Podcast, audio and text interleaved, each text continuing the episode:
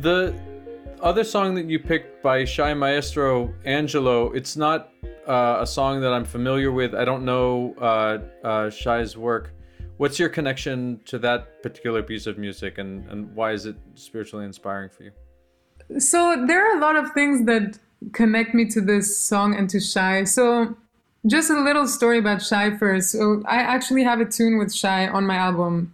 He's a jazz pianist from New York, grew up in Israel. He's from Israel, but lived in New York for a long time. And when I heard his music, I just was very, very moved. And I was at Berklee College of Music at that time.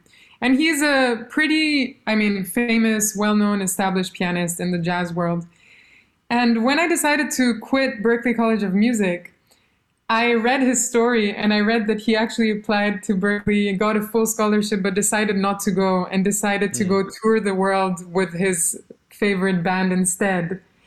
And I was so inspired that I wrote to him. A lot of my friends are like, "You're crazy, you wrote to Shai? You can't write to Shai." And surprisingly enough, I told him my story, and he replied. And he replied by saying, "Hi, Shada, I'm currently on a train in Japan on one of my tours, but I have an hour. If you want, we can talk on the phone." Wow. And it was the most beautiful thing to realize that even musicians who are famous, and I've had this a lot of times since then because I was very inspired to contact other people, they still connect. They're still humans. They still connect to a story, you know? They still connect to this human relationship when they hear that somebody has a similar story.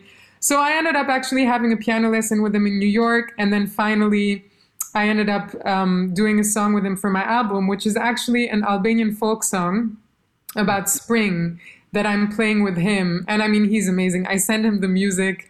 It's the first time he hears it. The next day he sent me like the piano version of it.